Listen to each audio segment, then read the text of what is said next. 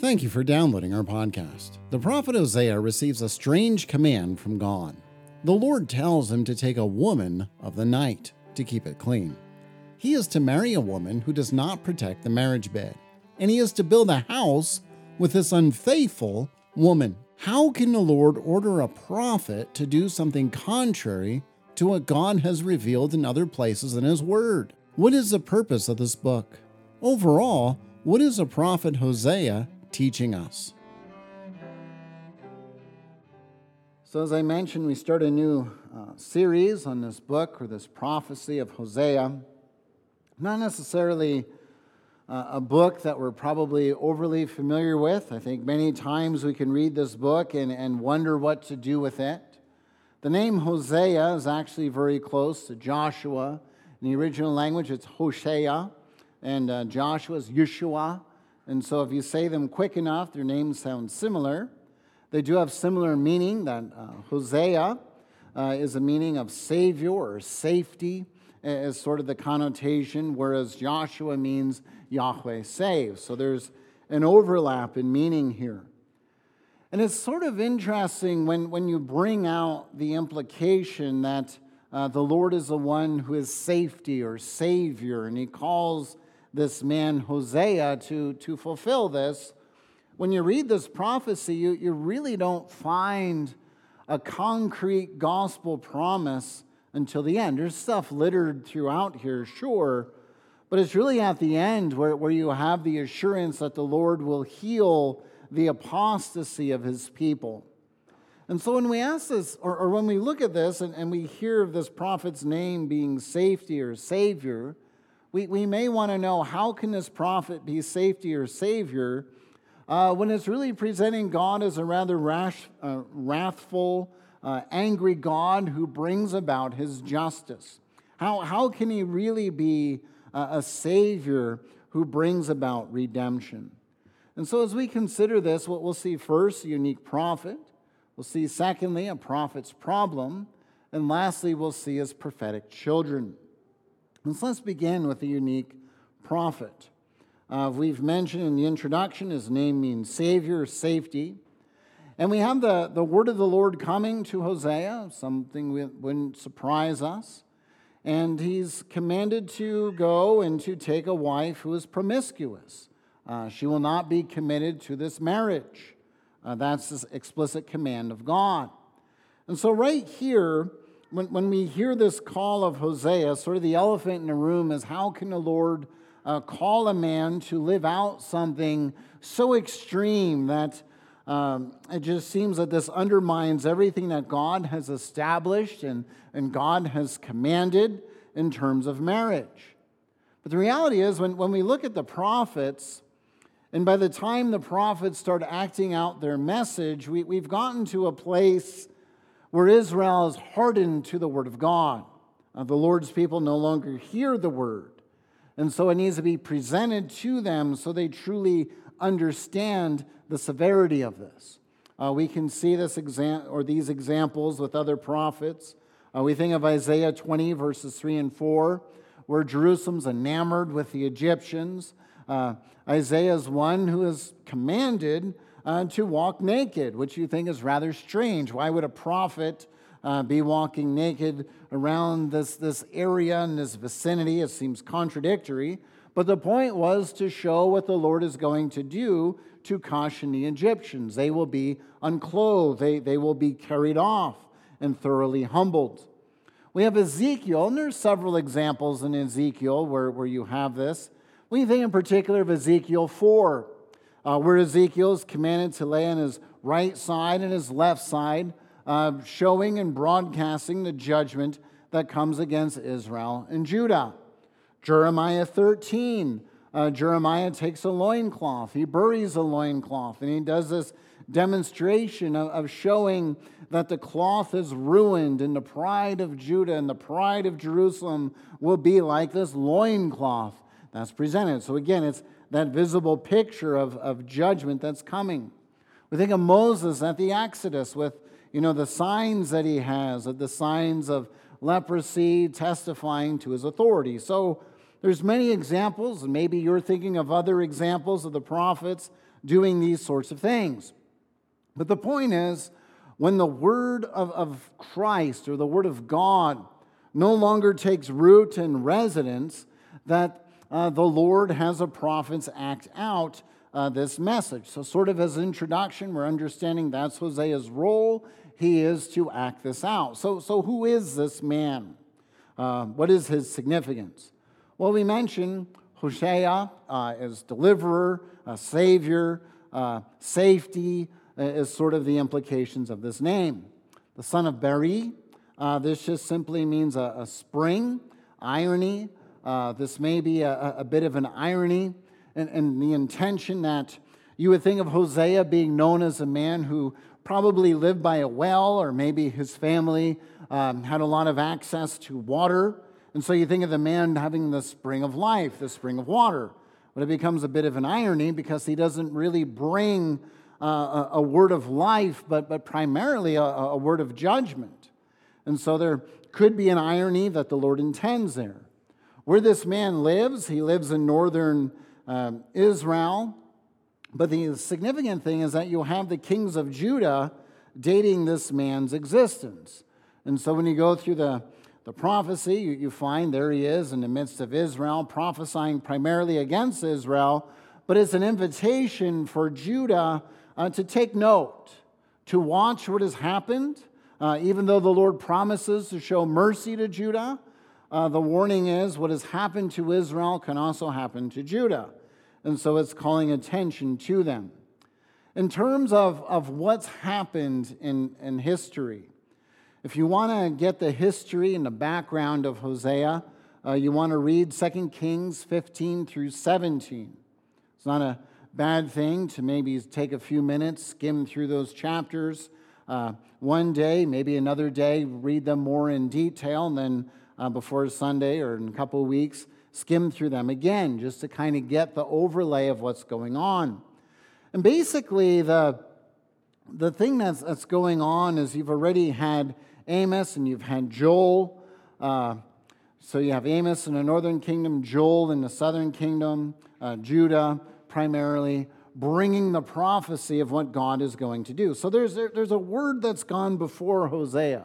So when we get to this point, it's not like the Lord has been silent uh, uh, concerning the, the warning of what's going to happen.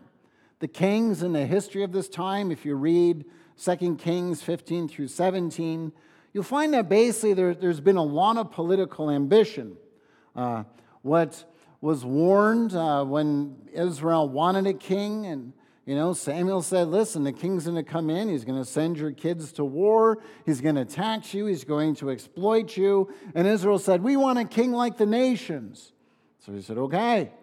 So you get a king like in the nations. Well, what has happened in the northern kingdom is they have kings exactly like the nations.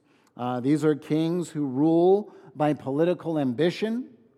There is no uh, real regard for, for the Lord or tenderness to the Lord's purpose, no consciousness uh, that Israel is to be a, uh, basically a, a, model of heaven on this earth for the nations to observe. Uh, we know that as we look at these kings, we have Jeroboam II, who's done evil in the eyes of the Lord. As Hosea is situated in this kingdom, they've basically abandoned uh, Yahweh worship. Uh, they worship Baals, uh, and it's just pure political ambition, assassinations, all sorts of things that, that happen that should not happen in the context of God's people. And so when Hosea comes, we have in a day of Jeroboam, son of Joash, king of Israel. This is a situation where this king, by the Lord's revelation, has done evil in the eyes of the Lord. Uh, it's, it's not a great time in, in terms of history. And so, what, what is the issue of what's going on with this prophet? This is where we get more into the, the details of what he's acting out. That we, we hear this command that, that comes to this, this man. The Lord spoke through Hosea. Okay, nothing shocking there. You, you read the prophets, this is what they do. They come to the Lord, they bring the word of the Lord, and they bring it to the people. But he doesn't give him a word. You know, the other prophets say, The word of the Lord came to him, and the Lord said, and then you, you have the word. But now you have the Lord coming to this, this man and saying to him, Take a wife, a wife who is promiscuous, to, to put it delicately. The ESV actually brings the original language out very well. That's, that's exactly what the Hebrew text says. Uh, the Lord doesn't beat around the bush. That this is a, a woman that is not going to be faithful, a woman who has no commitment to the marriage. Now, what's sort of subtle in the text is he doesn't tell him who to marry. In other words, doesn't say, go to this man's house, find this woman. So the implication is because some commentators will say, well, this is bagging on women or this is bagging on men. The reality is it's not. It's telling us the status of Israel. The implication is he goes and he finds a woman, and this is the status of all Israel that is promiscuous. There's, there's no commitment to the command of God. So he finds this woman named Gomer. Her name means finished, complete.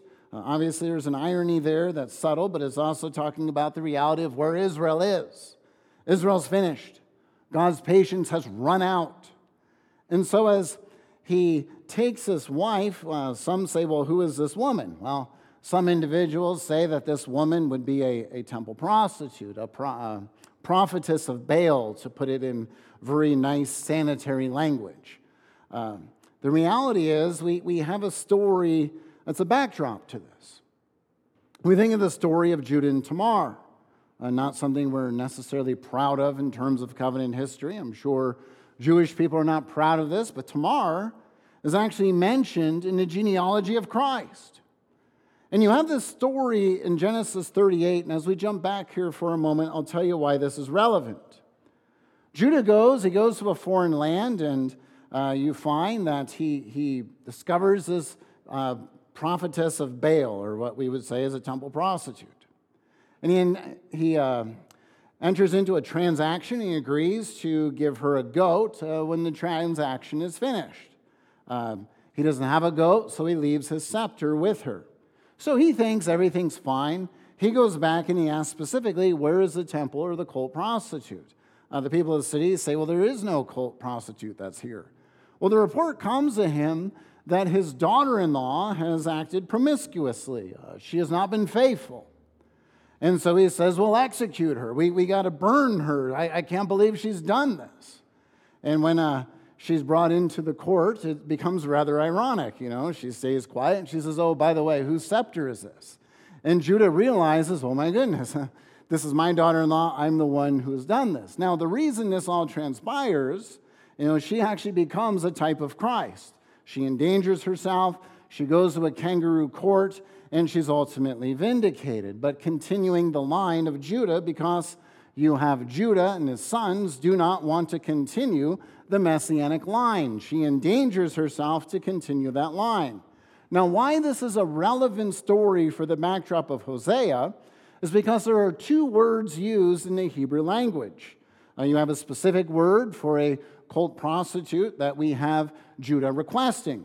And then you have a specific word for just uh, someone of loose morals, if you will. And so that's the, the two words that are used. Uh, so when Judah makes a request, he's asking for the cultic uh, prophetess, to put it delicately, and it's reported that actually she is a promiscuous, uh, immoral woman. And so both words are used. So, generally, when we come back to this text, there is no identification that Gomer is associated with Baal worship in any way. She is just going to be a promiscuous woman. And that's what Hosea is to understand is his life. And the Lord says you've got to build a house with this woman who is not committed to you. Why is that? Because of the land and the people of God.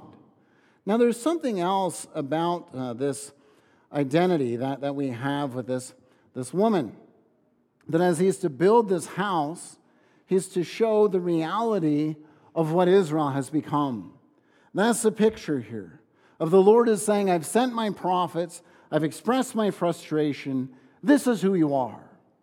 This is who you are as a people. And that's why it's very important the language is not cleaned up in the original text. It is very blatant, Israel's pursued everything they're not supposed to pursue. Israel's made a mockery of the Lord's name, and that's the reality of what's going on here. So the Lord's saying basically, I've pursued you, I've pursued you, I've pursued you, and you've run away. You've looked to everything else for your comfort, and you've run away. So as we have this man who's to take this woman, and as he takes this woman, uh, basically, Hosea plays the role of God, Savior. Gomer plays the role of Israel, being the, the harlot, the one who pursues all sorts of immoral things and has no commitment to the family. So it's important. This isn't a male female problem or intention of the text teaching us these sorts of things. It's under, important to understand that role play. Gomer represents the people of God, pursuing everything they're not supposed to pursue, a savior, rescuer, coming to his people, and his people continually uh, going against him. So now, when, when we go on and say, okay, so what about these children and, and what does this mean? Well, we have these children that are named here. Uh, we have three children. Uh, we have verse 3, Jezreel, which means scatter. Notice there's something subtle in the text. ESV does a great job of bringing this out from the original language as well. She bore to him a son, verse 3. Jezreel. She bears a daughter, Lo Ruhamah, which means uh, basically no mercy. So she bores, she bore a daughter. Then we have she bears a son, Lo Ami, not my people. Now we might say, well, what's important here? First child to him. Other two children, they're just children. We don't know if they're Hosea's children. We don't know if they're children from someone else. So we just know that she has children, Hosea is called to take these children that may not even be biologically his and name them, which means that, that in a subtle way in the text, you may say, well, Hosea, it's nothing but depression, nothing but hatred. You see the tenderness of God played out there, don't you? Even though these children mark who this woman is and, and mark who Israel is, you still have the Redeemer naming them, claiming them as his children, and being responsible for them. So, right here's a, a subtlety. God's purpose is not done with his people, even though it seems that it is done. So, what do these names mean? Well, these children also take on a prophetic picture. We have Jezreel, which means God sows. Now, normally when we think of sowing, this is good. Uh, you know, Christ uses a parable of the sower of sowing the seed, the gospel going out in the different ways that the gospel takes root. But sowing can also be something that's negative. Uh, we have the sowing of, of Israel in terms of scattering them throughout the, the nations, the, the exile, uh, bringing other nations against them. And so this scattering here isn't something that's positive.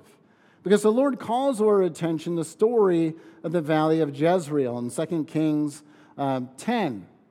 Now, Jehu is one who does uh, put down the, the false worship, and he does seem to have an ambition that's in line with the Lord. So some people say, well, everything that happened in that valley wasn't necessarily bad. But when you go on in the story and you find in verse 31 that he didn't do everything right, uh, he still ruled by his own ambition. And so you have the Lord bringing Assyria and Babylon as the forces that God will use to basically squelch the ambition of his people, as Isaiah prophesies in 10 verse 47.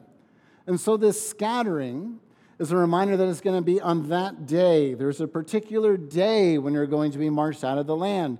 Judah's to take note. Look, uh, Israel lost sight of me. They're getting scattered and marched out of the land. Same thing can happen to you. And so the first child, Jezreel, prophesying exile, prophesying judgment, prophesying God's action. We have then the next child. It's Lo Ruhamah, which means no mercy. And this is a terrible name. It's a tragic name. If we really think about this, it means the Lord is no longer going to show mercy. And you think about the implications of no longer having mercy. You just think, wow, how do we come before the Lord? And the, the text, the, the original text, has something that's even more subtle. Because this name Raham, which means mercy, the womb is Rahem. And so when you say this quickly in the Hebrew language, it sounds very similar. Uh, because the reality is there's no Rahem and Rahem. And so when you hear that, you say, well, what does that mean? It means there is no compassion in the womb. Think about the significance of that. When, when you have Nicodemus and Christ and their interaction and talking about new birth, it's the Lord saying there is not going to be a seed and heir is going to be cut off. The seed of the woman has to continue through the covenant line. And the Lord saying there's no longer going to be compassion in the womb. And so it's, it's, again, it's not something against women. This is a reminder of how the Lord's viewing his people. No new birth, no new life. This is a scary thing. So when you hear this declaration that there's going to be no mercy, the Lord is saying, You have pushed the boundaries so much, there is no mercy. But I'll show mercy to, to Judah, and I'm not going to deliver them through their schemings like with Ahab. But I'm going to make sure that whatever happens, they know it is me who has done it. It's not going to happen through another means. We have then the last uh, child, where she weans no mercy, and then she has lo ami, which is what it is in the Hebrew. And that means not my people. This is a sad thing. Because the promise was that the Lord would consecrate and set a people unto himself. And now, the very people identified with Jacob that God has wrestled with, and Jacob wrestled with God, and his name was changed to Israel. I've wrestled, I've prevailed. That the Lord's no longer going to wrestle with his people. His people are done. They don't want to wrestle with the living God, they will be cut off. So when we hear this declaration, You are not my people, I am not your God what a harsh and difficult thing, and what a strange place to end in terms of this prophecy. But there is something here. Because what do we do here? First, we have to understand the unique place of Israel. They were called to be a, a model of heaven. Israel, as a national people, were, were to be that picture of heaven, like we learned from Hebrews, right? It's the prototype showing the ultimate production model shining down. But secondly, the Lord has also issued several warnings. Hosea is not the first prophet, he's the one who's acting this out. And he's acting this out showing that Israel has, has gone away, Israel has lost sight of their God. But it's also, thirdly, warning individuals that when Christ uh, walks this earth, what does John the Baptist say? We'll get into it a little bit this evening as well. Israel says we have Abraham and the prophets. John the Baptist says that, that doesn't matter if you have Abraham and the prophets. That, that doesn't establish a true covenantal lineage. That doesn't establish who you truly are. That just states some of your history. And so, what do we do with this? How do we and take comfort in this? So, on the one hand, we, we can say, well, uh, we wonder if we've done enough to please the Lord. You know, maybe God's really upset. Maybe I'm lo ami, and, and maybe there's no hope. What, what, what's the hope? Or we can go to the other side of this and, and go to such a radical grace, say, well, you know, this is just the Old Testament when God gets angry and impatient. And, and that's just the scenario, and, and that's not what we're under now. Well, obviously, neither of these scenarios are, are positive or, or good. Another way to take this when we go to Hosea and we read this is to think about what the Apostle Paul says that Israel is a pedagogue, right? He mentions this in Galatians 3, verse 25. And what he means by that, and we've talked about this before, is, is a pedagogue, basically where we get teaching. You know, I like his pedagogy, we, we might say, comes from the Greek, which just means teaching, instruction, discipline. That when, when you have this Israel being a pedagogue, it's teaching us something. And as it's teaching us something, it's using the analogy of what you would have with a, a very wealthy uh, landowner or somebody who has a very uh, prestigious estate. Uh, they could afford to hire someone or to have a slave uh, would be a proper way. They would buy a slave to actually train up their children uh, to know how to function in terms of, of their class of society, knowing how to talk to adults, knowing when to address adults, if you can, if it's appropriate or not, knowing what things are appropriate to say at appropriate times, how to conduct yourself at banquets, basically making sure that when the child grows up, the child knows how to function well in society and, and can bring honor to the family name. That, that was the purpose of the pedagogue. And so, Israel, being the pedagogue, when, when Paul calls us to our attention, they're kept under all these rules and, and, and regulations, these, these types and these shadows that are going on. And so, the purpose of Israel is to teach us. And it's to teach us something about who God is. And it's to remind us in a very real way. So, so I, I don't want to minimize Hosea because it is reminding us of something very real. That if we push the boundaries of grace, God can get to a point where He'd say, You want that? Here you go. Here's your sin. I'll hand you right over to it. You can have it completely. You can wallow in it and you can find everything that it is. And, and you don't want to get to that place. That's where Israel is and what we hear. But we also know that the Lord is one who disciplines. As, as I've mentioned, these children, Hosea doesn't know if these children are necessarily his children. They, they might be, they, they might not be. He doesn't know, we don't know. Uh, the text is ambiguous, I'd argue, for a reason, because we're supposed to say, I, I don't know who these people are. But it doesn't matter, because when Hosea names the children, that's a father claiming possession of that child. I don't mean possession in the sense that the child's some sort of an object, but possession in the sense of ownership, in a sense of I am the father. I am the one who bears the responsibility of raising up this child. So when Hosea names these children that have tragic names, I mean, there, there's no getting around, they are tragic names. It is still Hosea showing that the Lord's rich mercy continues to orient him, which leads us to the end of the book when the Lord promises to heal the apostasy. So, what is the call for us? How, do we know if we're lo ami, not the Lord's people? How do we know if we're not to receive mercy or if we're going to be scattered? Well, the Lord does reveal it in another prophet. Because Micah says, what does the Lord really fundamentally want? Micah reminds us to do justice, and to love kindness and to walk humbly with your God. So when the Lord says, Lo ami for the last child, not my people, we have the story of Jacob and God wrestling. It's an important origin story for the people of God, very important. Because we can think, well, wrestling means that we have to be feisty against God, right? He, he wants people to have some feist and some fight in them.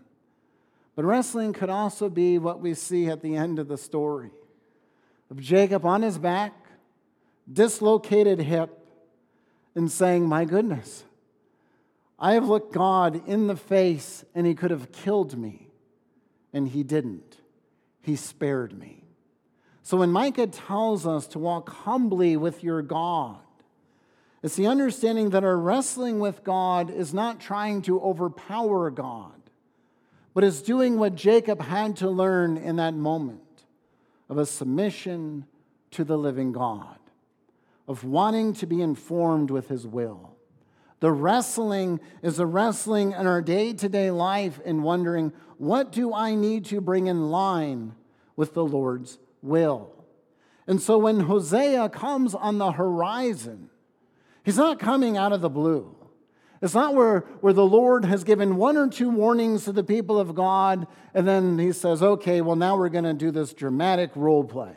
No, this is the Lord getting their attention, saying, listen, this is where you stand, and you need to be careful right now. And so then, how can this prophet, who is called Savior or safety, truly be the one who brings a promise of redemption when it seems the Lord's promise or purpose has failed.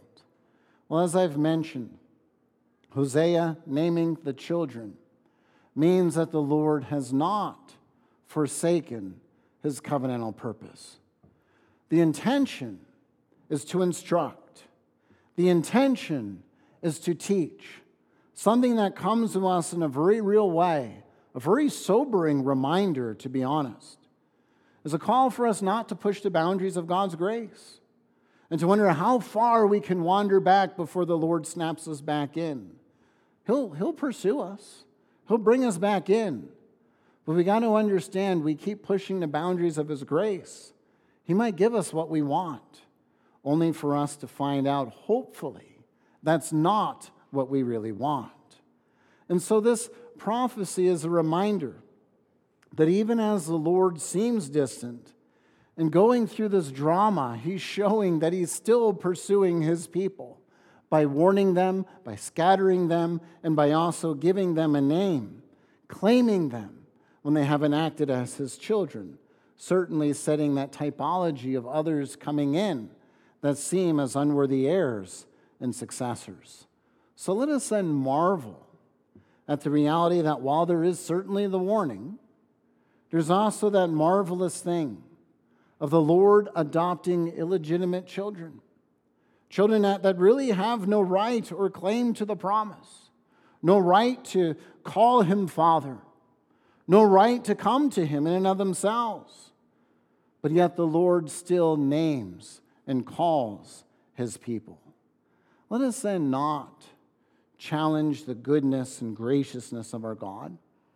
Let us wrestle with the intention of what wrestling means of truly desiring to bring our lives in line with our God, walking humbly with our God, desiring to be instructed by our shepherd, seeking to conform to him, and being humbled and knowing that the Lord can send his people away if he so desires. But praise be to God that he is a merciful God. And even in these nine verses of warning, he still has not fully turned his back on his people. Let us find our comfort in our Savior and our Redeemer. Amen. Thank you for listening to our podcast. We hope that you were edified and encouraged to this gospel message. Belgrade URC is a Reformed Bible believing church based in Belgrade, Montana. Please visit our webpage, urcbelgrade.com. That is U R C B E L G R A D com. Our webpage will give you more information about our church and also allow you to utilize our sermon archive. Most of all, we hope to see you sojourning and fellowshipping with us each Sunday. Until we meet again, may the Lord's blessing and peace be upon you.